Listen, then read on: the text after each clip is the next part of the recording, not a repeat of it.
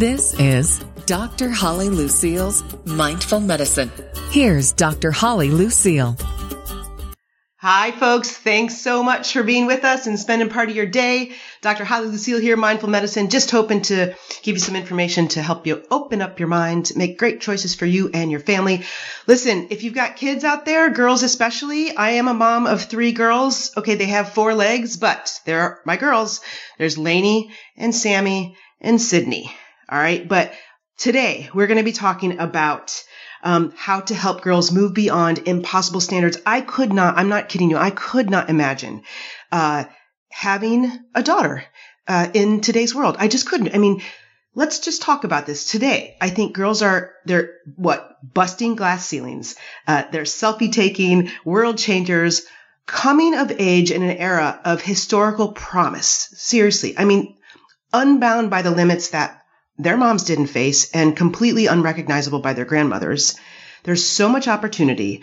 Um, and with opportunity has come, of course, more of a drive to drive for more, more miles on the treadmill, more hours in the library. Of course, the ultimate, more likes on social media. But what the New York best-selling author and co-founder of the national nonprofit Girls Leadership and Smith College Leadership Development Specialist Rachel Simmons points out in her new book, enough as she is, how to help girls move beyond impossible standards of success to live healthy, happy, fulfilling lives. Uh, it, it does. It, it, it's not that more does not add up to a life that is happy or well. So, I want to talk more about this book and bring Rachel on the show. But before that, I just want to say what Sheryl Sandberg, now she is the um, author of Lean In, read that book as well as this one, both very fascinating and amazing. She said, Rachel Simmons' important new book, Enough as She Is, will be for parents, educators, and adolescent girls. It's a guide that will help girls move beyond impossible standards of success to live healthy, happy, and fulfilling lives. And I think it's such an important uh, resource. So, Rachel, thanks so much for being here, and thanks so much for all the work you've done. Thank you so much for having me. I'm thrilled to be with you. Yeah, I mean, the the introduction was like I just I, I kind of I was like I, it's so true. I can't I really honestly could not imagine being a mother of an adolescent or a teenage girl in this world. I think I would honestly pull my hair out with anxiety and stress. It's not easy. I, I'm actually the mom of a daughter myself and I'm already shaking in my shoes. I just saw her she's only about to be six and uh, I thought, oh God, what am I in for? And I think it's a mixed bag because it's thrilling to be the mom of a girl. I know my daughter can do anything that she sets her mind to, and the doors are open to her.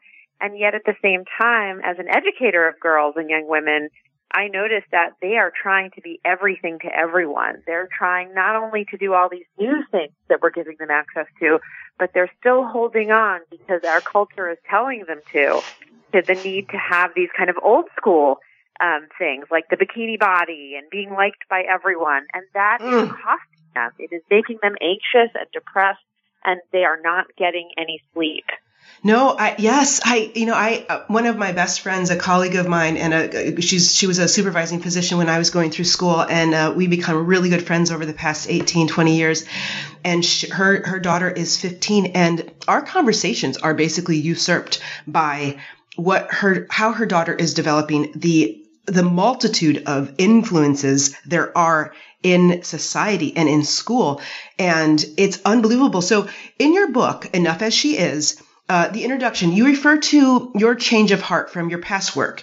And, uh, that, that was a book called The Curse of the Good Girl.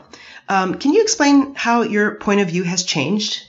Totally. Um, I used to really believe that it was girls' responsibility to kind of stop being nice to everyone all the time. Not that they shouldn't be nice, but that they should listen to themselves and not please everyone. And that if they could break some of those good girl tendencies, that they could be confident and strong and that they should try to shed some of those um, qualities so that, and that then they could reach their potential. But then I started working with all these girls who would be so high achieving and yet beleaguered by the sense that they were not good enough.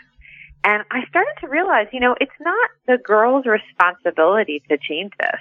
There's something broken in our culture that's telling our girls and all our kids, I think, to be honest, that they've always got to be more than they are, that nothing is ever enough.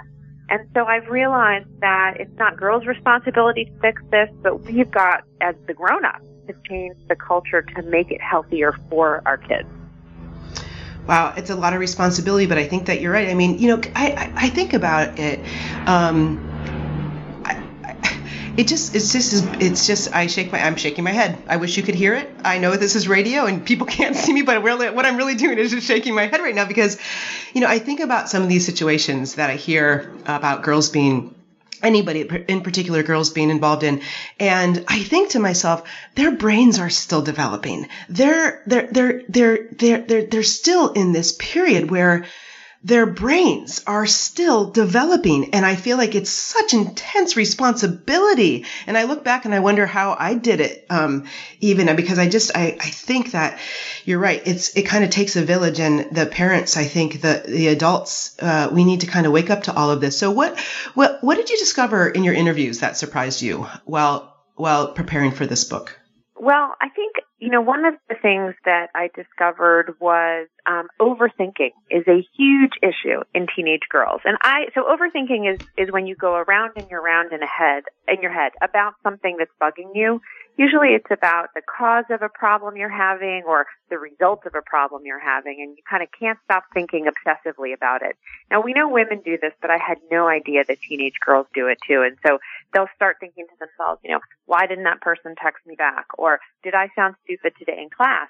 And what I found in the research is that this kind of behavior is really linked to anxiety and depression and even to mm. binge eating and that it peaks in young adulthood. So it's not only that girls are doing it, but that girls are doing it more than any of us. And so mm. at the time, I've never, I've never met a girl who knew what overthinking even was. So one of the, mm. the whole chapter in the book devoted to this topic because we've got to really talk to girls about what it is and teach them alternatives. So that was a big surprise for me. Wow, that I mean, it, it makes so much sense. And of course, in your book, you do include strategies uh, for not only helping girls stop overthinking, um, having self compassion, uh, certainly navigating new rules of the stress culture, which is so important. Um, the whole idea of uh, catastrophizing um, and how to help parents manage their own anxiety with the whole thing. Exactly. And, you know, catastrophizing is, if you have a girl, you know what this is. This is really about girls' ability to imagine the absolute worst outcome for anything that they're coping with. So you say to them, you know, tell me about what happened today at school. Well, my life is over because this person, you know, I said the wrong thing to this person, or I'm never going to go to college because I didn't do well on a chemistry quiz. And so catastrophizing is something that a lot of girls do in order to kind of hang out with their friends because it's like definitely a bonding activity. Um, I often joke that I've never seen a group of boys hanging out after a test saying things like, "Oh my God, I totally failed and I'm not going to college." Like it, it feels right. like a pretty girl thing to do.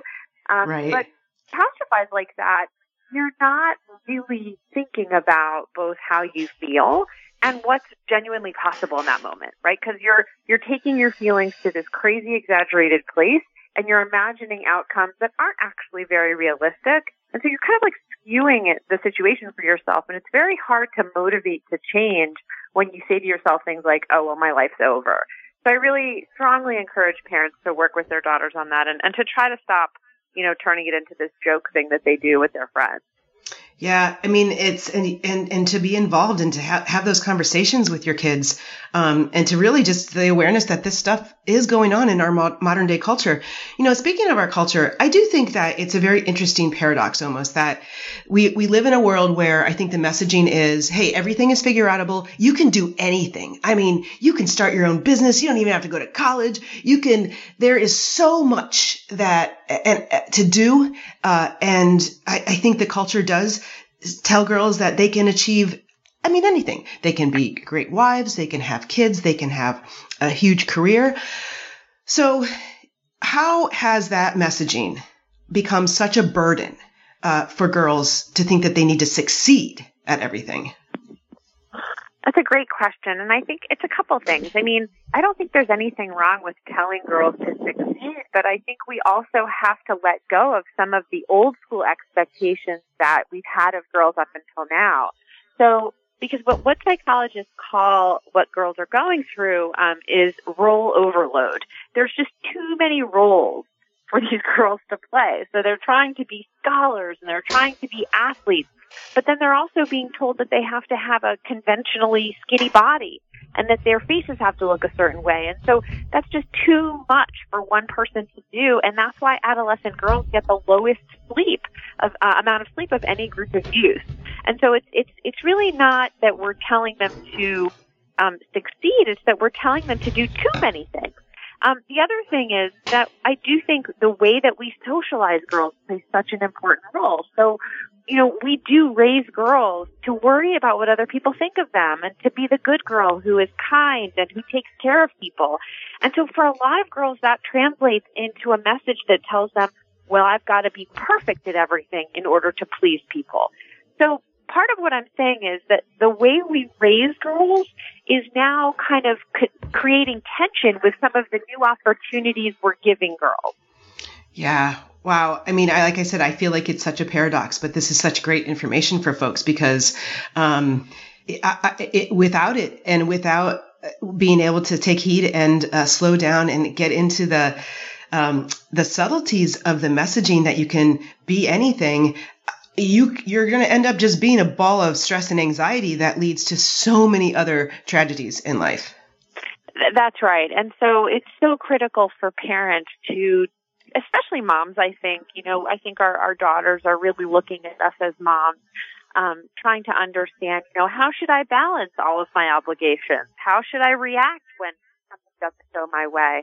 And it's not to say that this is now mom's complete responsibility, but I know that as a mom myself, for example, I try to show my daughter that I like to have downtime because mm-hmm. I, and I'm a mm-hmm. single mom, which means I'm trying to clean my house and be the breadwinner and cook the dinner and be the great mom. And so oftentimes I feel like, I don't know if you remember the Looney Tunes cartoon, The Tasmanian Devil, who whirls oh, sure. around, you know, like a crazy, crazy creature, right? Like you can't even see him because he's going so fast.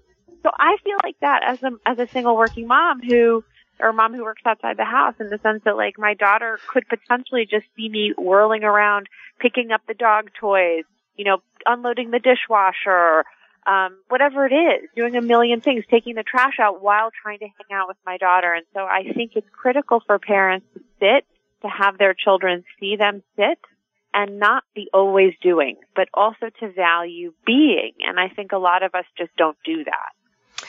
Yeah, I mean, and I think those those relationships, those same sex uh, relationships, those parent, uh, the mom to the girls is, they're so important and kids are so impressionable and they pick up on things whether they know it or not.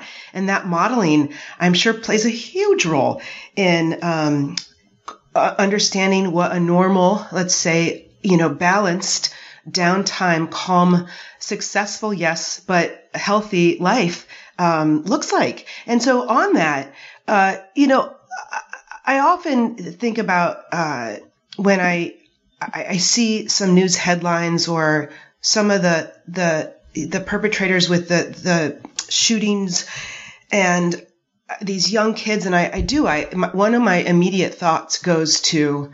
Um, I, I wonder how they grew up. I, I, I start wondering less about the child and more about their parents. Um, and so what role can a parent's like self-criticism and own insecurity play in their in their daughter's self-esteem? Um, well, that's a really important question, and I I would start off by saying that I think we as parents need to do a bit more self-reflection on our own challenges and our own strengths before we look at at our kids, because I think so much of parenting life is about you know how do I get my kid to do X or not do Y.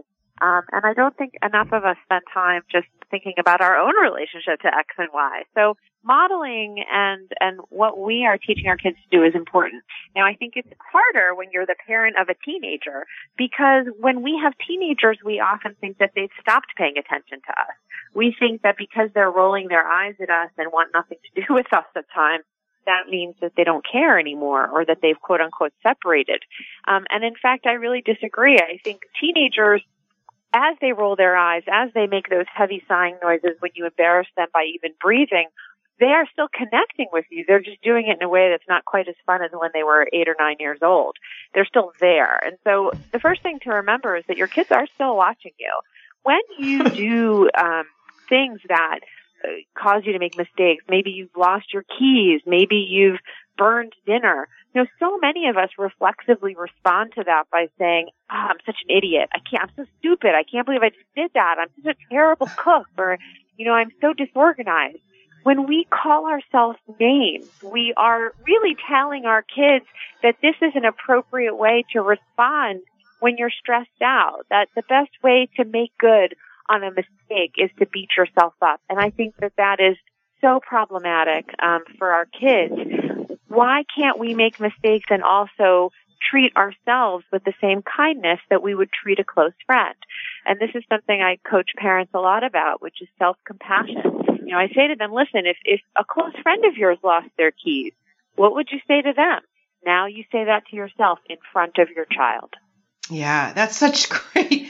That's such solid advice, Rachel. That's just great. And you know, it, it I think it, it, I think for anything, right? For kids, for daughters, for sons, for people in general, um, and certainly for ourselves. I think sometimes I think about my marriage, and um, I've been married for I think almost 12 years. And uh, the way that sometimes we speak to each other, and it kind of goes, um, it, it goes where, you know, we have a great marriage and, and it's, we got it down, but I, I remember in the beginning, that's not the way it was. It was much more thoughtful. It was much more um, purposeful. It was much more kind at times. It was much less impatient at times. And I, I, think about that sometimes. And, you know, lucky for me, I guess right now I have three daughters that have four legs and um, they probably don't pick up or they might pick up some of it. Um, but I think that's such great information in general. I mean, that's just solid advice about how we treat ourselves and how we treat um, uh, the folks around us. But, and to your point, the girls, the, the kids are watching. Yeah, yeah, they really are. And, um, I don't think, you know, I think again to parenting adolescents can feel very thankless. Like you, you say things to them and you just have no idea what they're taking in and what they're not. You have no idea, um, sort of what's going to stick and, and how they feel about it. But that doesn't mean we stop. This is just what is, is fundamentally challenging about parenting adolescents. Yeah. And I think, you know, I, I, I would believe that in order to, I mean, it, what is it? The, um, no, integrity versus despair. That's that's when you're older, but it's that it's that Eriksonian stage of they're starting to emancipate. And in order to not get your feelings hurt as a parent or to take it personally, you have to have your own sense of self. You have to have your own sense of self-esteem to allow that uh, development of your child to happen successfully and health healthfully. Yep, absolutely. So you created a program called Failing Well at Smith College that was recently profiled by the New York Times. I love this. So, how explain to the listeners though, how does failing failing well fit into girls becoming more confident? Well, I think it's a huge, huge skill to have to be able to manage a setback, to be able to make a mistake or um, somehow let a person down in some way and not trade away your self-worth and your wellness in the process. That, that's really what it means to fail well. It is to have skills that allow you to be resilient or strong enough to weather what's happening so that you can be motivated to learn. I mean, here's the thing about people who don't fail well.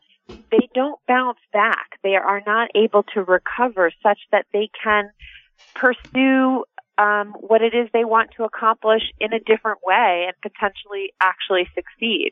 So failing well involves a set of skills that relate to how you think about failure, what you do in the moment of failing, and also how you talk to yourself afterwards. And this was an initiative at Smith College where I work that involved teaching our students all of those different skills, kind of like a recipe of ingredients. So we taught them how to manage overthinking. We taught them the practice of self-compassion. We taught them to break down big goals into small bites so that you could take incremental risks. We taught them the importance of re- repetition and practice when you try something new so that you don't expect in a black or white way to succeed or fail in one time. Um, and all of these things together help create a mindset or a mentality that allows students to fail in a healthy way and to see, and to be able to leverage it for learning instead of seeing it as, you know, a failure of the self, a failure of their self-worth. Yeah, it's such an important message. And, you know, sometimes we think of failure as such a connotated negative word, but, you know, I think it was Samuel Beckett that said, ever tried, ever failed, no matter. Try again, fail again, and fail better. Um, I know that there's a quote from Truman Capote that says, failure is the condiment that gives success gives successes its flavor. And then once again, you know, I was I was talking to a bunch of students, the Naturopathic Medical Student Association, and I think I remember this was a couple years ago, but most of my talk was about failing. And um, you know, failures are a part of life. If you don't if you don't fail, you don't learn, and if you don't learn, you'll never grow and change. And so it's the way to do that positively and and uh, in the right framing. So that's just great. That's a super take home from your book. So what else from your uh, what else do you hope readers will take away from your book? Um, well, I think that it's so critical for us to think carefully about what success genuinely means to us. Um, you know, instead of kind of following wholesale what the culture has told us success should look like, it's crucial to spend time just thinking about like what does it mean to you to have a good life? Um, if you're a parent listening to this you know what is it that you imagine for your child? Like when you became a parent and you started your family you know what did you want them to understand a good and successful life meant? Um, and i think the more that parents can form their own values around this it becomes so much easier to actually cultivate um, a healthy um, kind of family uh, at home because you then can create a shield between what's coming at, the, at, your kids from the culture and um, and what your kids are are internalizing. So I think that's absolutely so important. I also think it's important to help your children find purpose instead of passion. And that means making sure that your kids are not just pursuing things because of what it's going to do for them or where it's going to get them in life, but because it means something something to them internally, intrinsically, and because it's going to help them be part of than part of something bigger than they are. Um, when you when your kids are just like, I want to make money and I want to get a good job and that's all I care about, me, me, me, me, me. Research tells us they're more likely to be unhappy. They're more likely to um, be less resilient, and that when kids are engaged in meaningful activities that they genuinely care about, that they tend to do better. Wow, it's such important information. There you have it, folks. Listen, this is Rachel Simmons. She is the New York Times bestselling author. Her new book is out, Enough as She Is. How to help girls move beyond impossible standards of success to live healthy, happy, and fulfilling lives. You do so much work in this area. Um, you've written a couple books. I know, folks, you might have seen Rachel on Oprah, and you can find out more about Rachel at rachelsimmons.com. I'm going to spell it for you. It's R A C H E L S I M M O N S dot com. Um, gosh, thanks so much. This is, I mean, it starts young, right? We, it starts young we got it. It really, I can say that as a mom of a six-year-old. It definitely starts young. It's never too early to start talking to your daughter about about why she matters beyond her external accomplishments. Yeah, and having that confidence and being able to just have that self-confidence. You know, the world can whip around you and still have that sort of anchor that you learned early on. Such important work. Um, enough as she is everybody that if you have a daughter, you got to go get this book. Rachel, thank you so much for all the work that you do, and thank you so much for being with us today. Thanks for having me. You bet. All right, mindful listeners, thank you again for sharing part of your day with us. And remember, uh, enough as she is to the messaging to your daughters and to those young girls out there. Um, they're watching, they're listening. So we got to pay attention and open our, our minds uh, and think about what we're doing. All right. Until next time.